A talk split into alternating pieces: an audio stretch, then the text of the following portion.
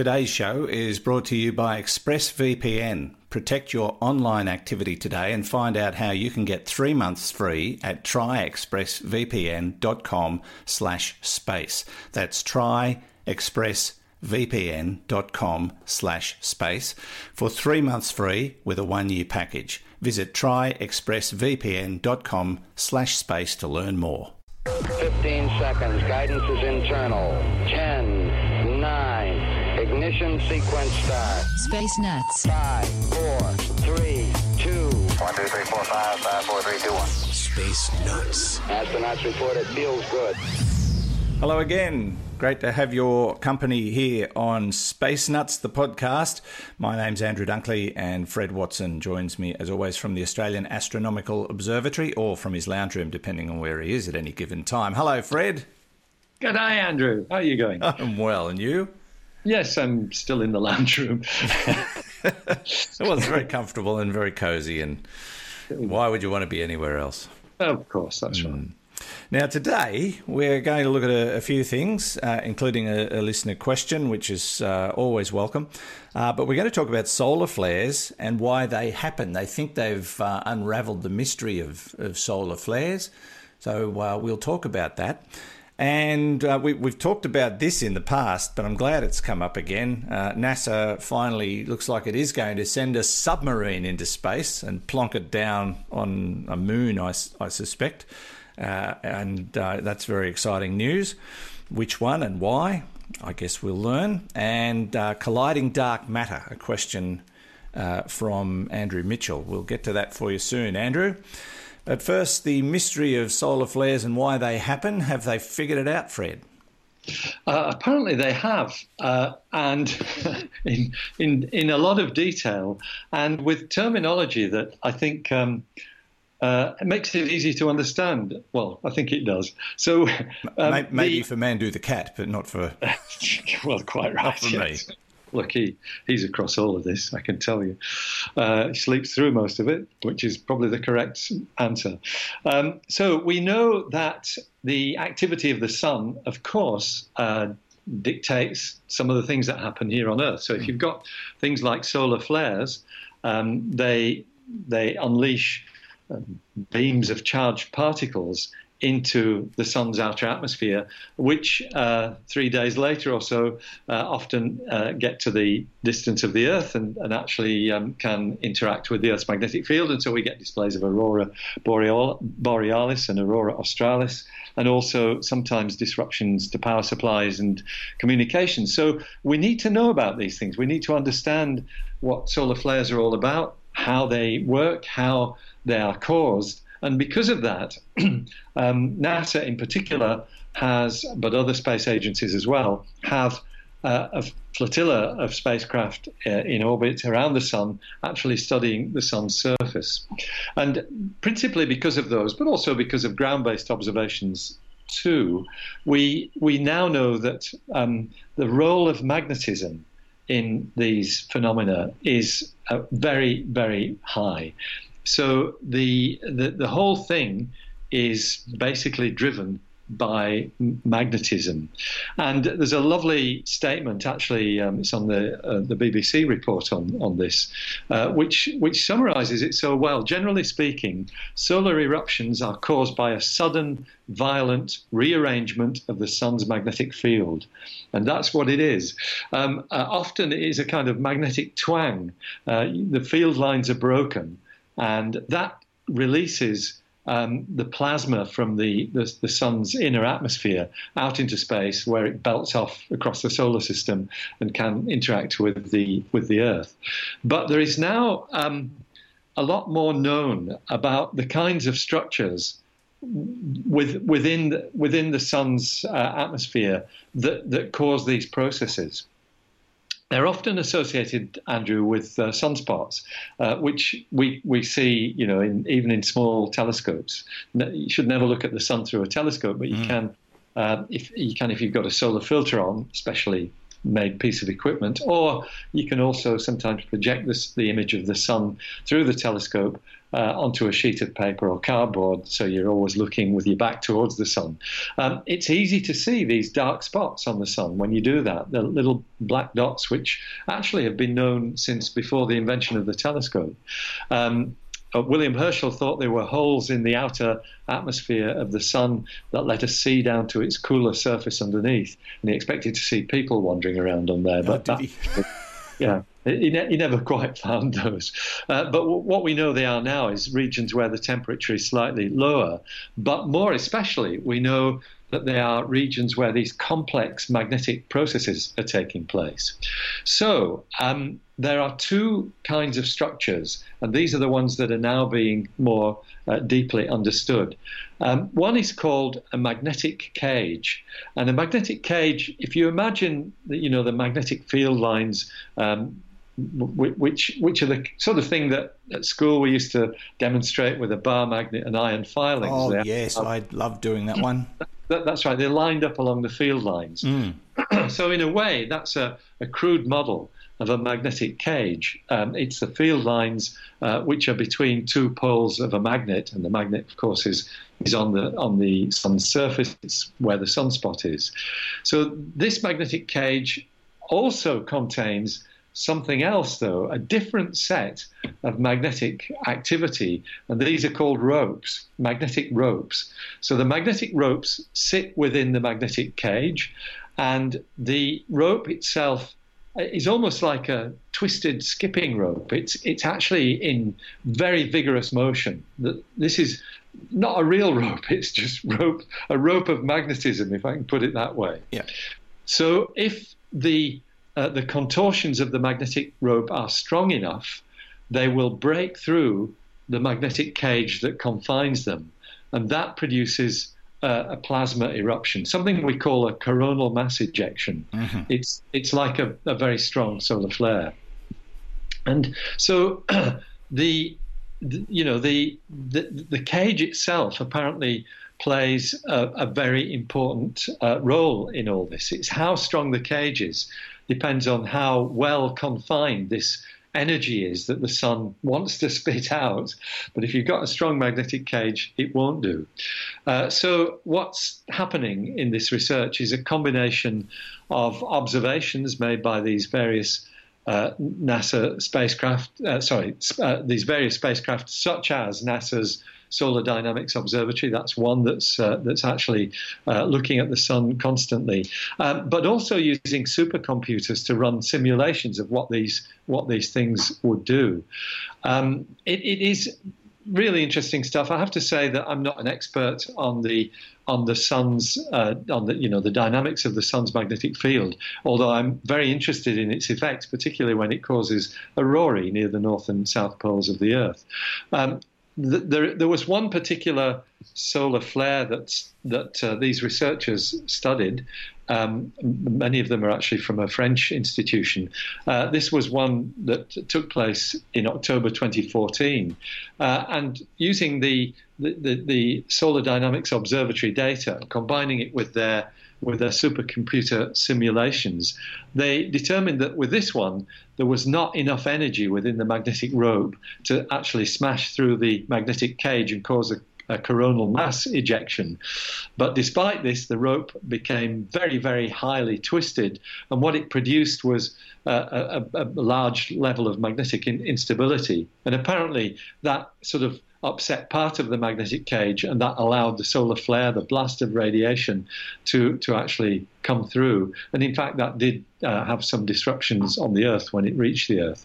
So, what what is the point of all this? Well, the point is to try and use these magnetic, uh, sorry, these solar observatories, the spacecraft themselves, to be able to predict exactly when a flare is going to occur and what its intensity might be. At the moment, all we can do is observe them and report them. We see a flare happening on the sun. We know if it's pointing in the right direction that a few days later we're going to get activity on the Earth. That's the, the job of these uh, observatory spacecraft, um, the Solar Dynamics Observatory and others. But if you can combine, you know, observations of these magnetic fields with uh, with the, uh, the supercomputer simulations, then you might be able to say, well, in a day or two, we expect there's going to be a solar flare here. And that then gives you longer warning as to what its consequences might be on the Earth. And, and so, that's the big concern because if we uh, suffer a direct hit by a solar flare, uh, we might have uh, another effect like they had in 1859 with what, what I think they called the Carrington event, which right, which wiped out telegraph stations because of the intensity. Now they didn't have the technology then that we've got now, so imagine the effect today. The Carrington, that's right. The Carrington event is the strongest um, solar uh, flare in, in recorded history. Uh, and indeed, it was in the infancy of uh, electric telegraph, particularly in the United States, where uh, the, the, railway era was in place. And it fried them all. It basically fried all the equipment. Mm. Uh, you're absolutely right that we are now so dependent on electronics, uh, particularly in space. Um, we we have flotillas of satellites that do all our day-to-day business for us uh, in terms of communications and uh, surveillance and you know re- resources management. All all of that stuff uh, is is the, the, province of spacecraft. If you if you fry all those, then you're in big trouble.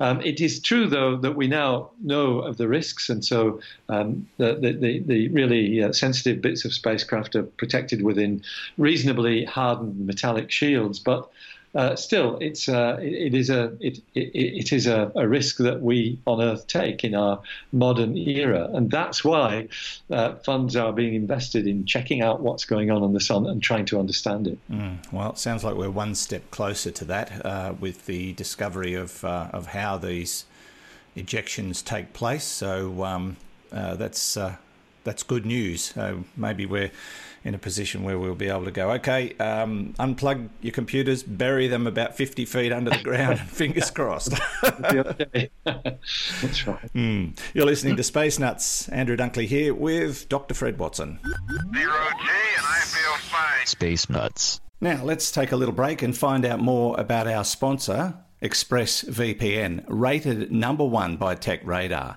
Uh, this is the one I use. I've been using it for a couple of years and I love it. When I joined ExpressVPN, they were, they were brand new, uh, new to the market, but uh, I read a lot of reviews and did a lot of comparisons.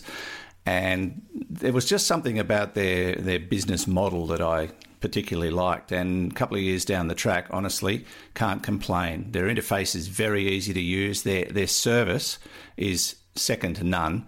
Uh, I've had to contact them a couple of times about um, certain things that I wanted to do, and they were brilliant. So, you may be wondering why I do need a VPN at all. It's all about privacy. Uh, do you really want big tech companies, governments, and others knowing uh, what's going on with your online activity? Even if you're having nothing to hide, it just feels downright creepy. Uh, I think you'll agree. And governments are getting more and more interested in what you're doing every day. And so, yeah, protecting your privacy is what VPN is all about. And how often do you uh, run across websites that you want to get information from only to find that they're geo blocked? This is becoming an increasing problem, but ExpressVPN solves that problem for you. Uh, now, if you go to our special URL, you'll see quite a list of things this service can help you with, things you may never have thought of before. As I say, it's the one I use, secure, fast, and it just works.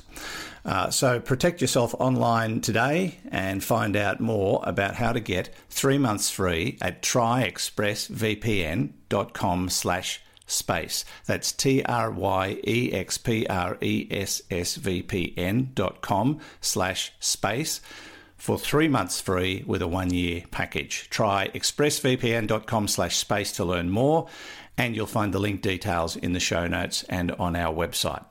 Now, back to the show. Now, Fred, to one of my favourite topics. I've brought this one up with you a few times, and we. Uh, I, am really excited to hear that there is now confirmation that NASA is planning to send a submarine into space. I hope it's yellow. I don't, I don't really care what colour it is, but um, this is really exciting news.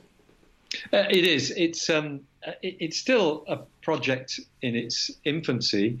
Uh, you know, it's a it's a group of NASA scientists, and there are also university scientists involved with this, who would like to propose sending a submarine uh, to Saturn's moon Titan, uh, which we were talking about only a, a few weeks ago. That's right. Yeah. Um, Titan, an extraordinary world, the largest moon of Saturn, explored pretty well by NASA's Cassini spacecraft.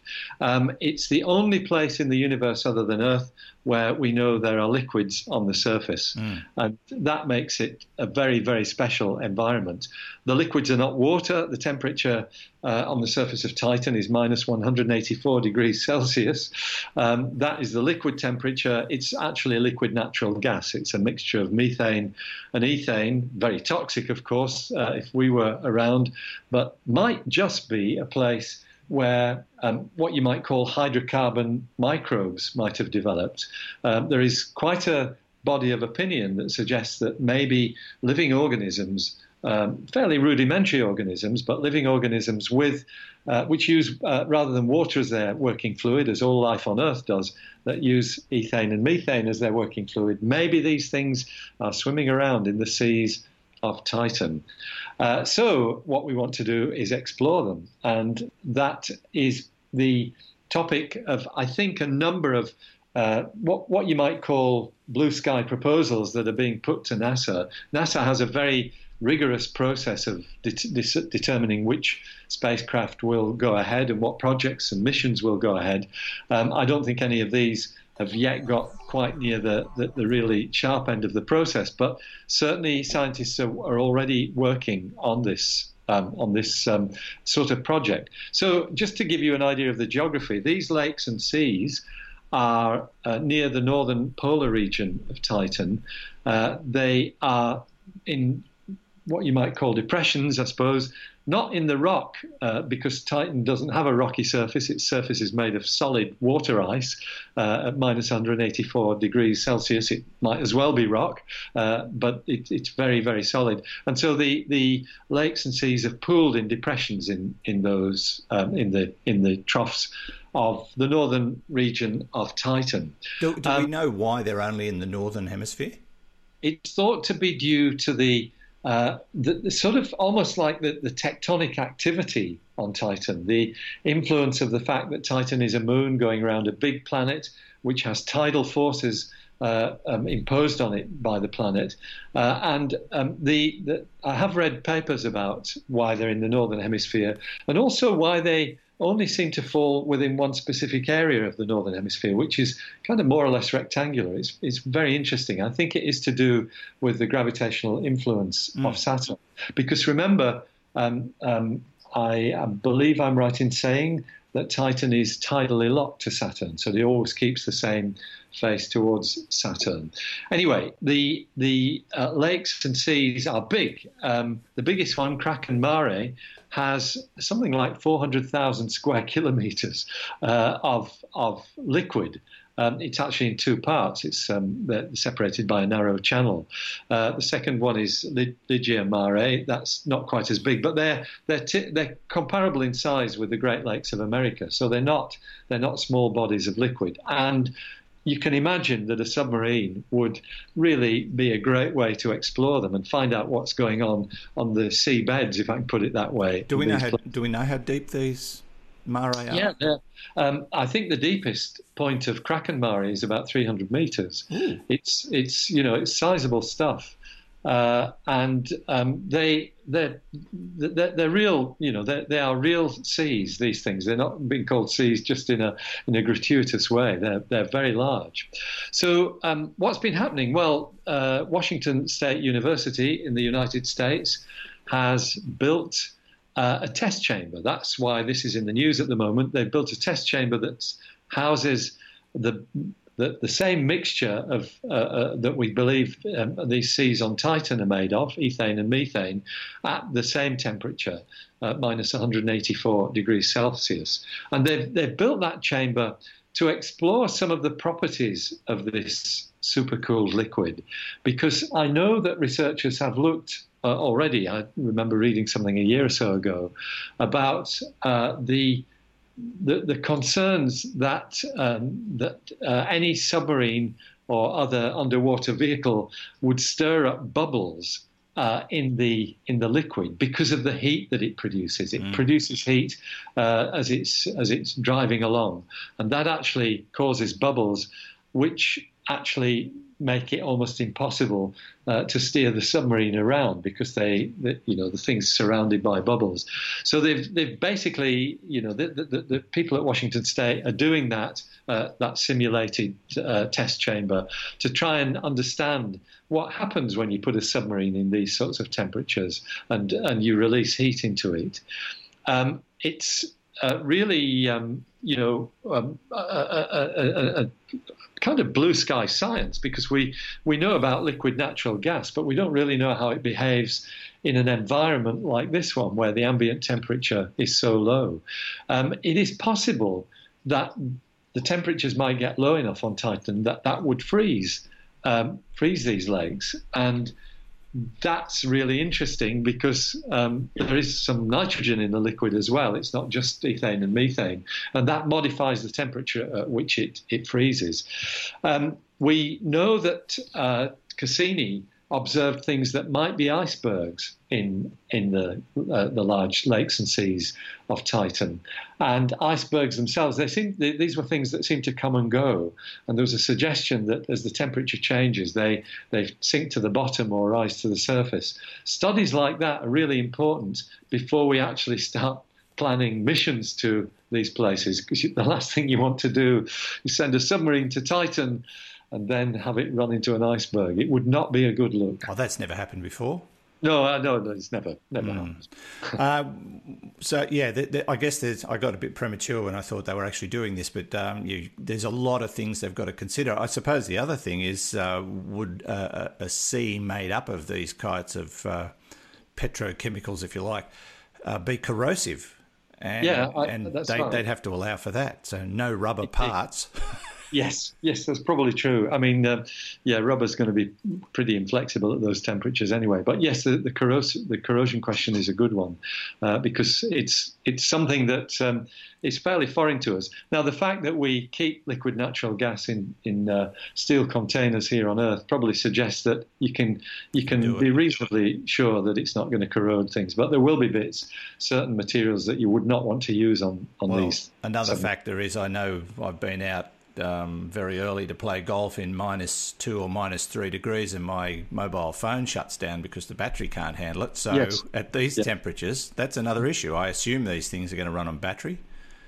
Uh, they would have to. That's correct. Mm. Yeah. So that's another thing they need to figure out a lot of work ahead. Um, I hope we see these uh, things going to Titan within our lifetimes. I do too. I really, I really want to see them plonk one down there and see what we can find. And you know, you and I have spoken many times about the um, the search for uh, microbial life within our solar system. Here's an opportunity. I reckon uh, take the bull by the horns and see what happens. Absolutely. Get, get there. I'm with you there. mm. All right, we'll keep an eye on that particular story, of course. You're listening to Space Nuts with Fred Watson, and I'm Andrew Dunkley. Three, two, one. Space Nuts. Finally, Fred, uh, another audience question. We love these. And again, like last week, this one's um, got some super thinking, super computer thinking going on here, I reckon. Uh, hi there, Andrew. I've just listened to the latest podcast, which is not the latest podcast anymore. Uh, fascinating story on Australia's own satellite and rocket launch. Gee, this one does go back. Sorry, Andrew, we've been really slow in the uptake with this one. Uh, I have a question for Fred. Your discussion about the possible first detection of dark matter got me thinking about whether dark matter would interact with itself gravitationally. If so, there may be potential that it would clump together and collide with itself. So, could a future gravitational wave observatory detect collisions between dark matter bodies? That's yeah. um, that's a good one. Uh, and look, he's asking a what if, what if, what if question, I think, but um, worth investigating. Yes, it is, and uh, it's a good thought. I mean, you know, uh, we know that um, gravitational waves are caused by masses being accelerated. Uh, so I think the kind of scenario um, that um, Andrew describes is not what would produce gravitational waves, because um, what what you would have would be a cloud of, of dark matter, and it's whatever subatomic particles they are. This is as yet an unknown species of subatomic particle, um, and if the dark matter particles were interacting gravitationally, it would not be a sudden acceleration of a single mass, which is what you need to actually stir up space time enough to produce gravitational waves. But it is a great question because um, we believe that dark matter par- particles do interact with each other, that they, they do collide.